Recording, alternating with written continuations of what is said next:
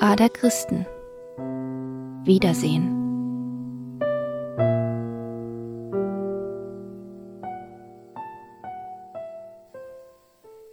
Ich hatte ihn lang nicht mehr gesehen und mich beinahe tot gesehnt. Ich kam zurück zu ihm und habe mich glücklich gewähnt.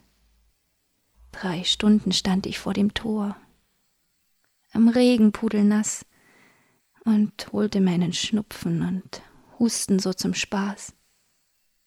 In später Nacht kam er nach Haus und lud mich mit Müh nur ein, erzählte, er habe Kopfweh von schlechtem Ofnerwein.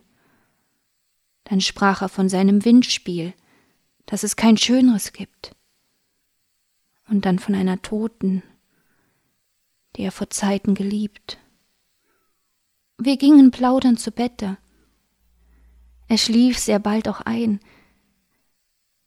Ich aber musste noch lange,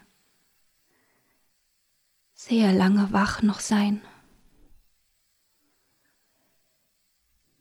Der Mond schien still durchs Fenster, goss über den Schläfer sein Licht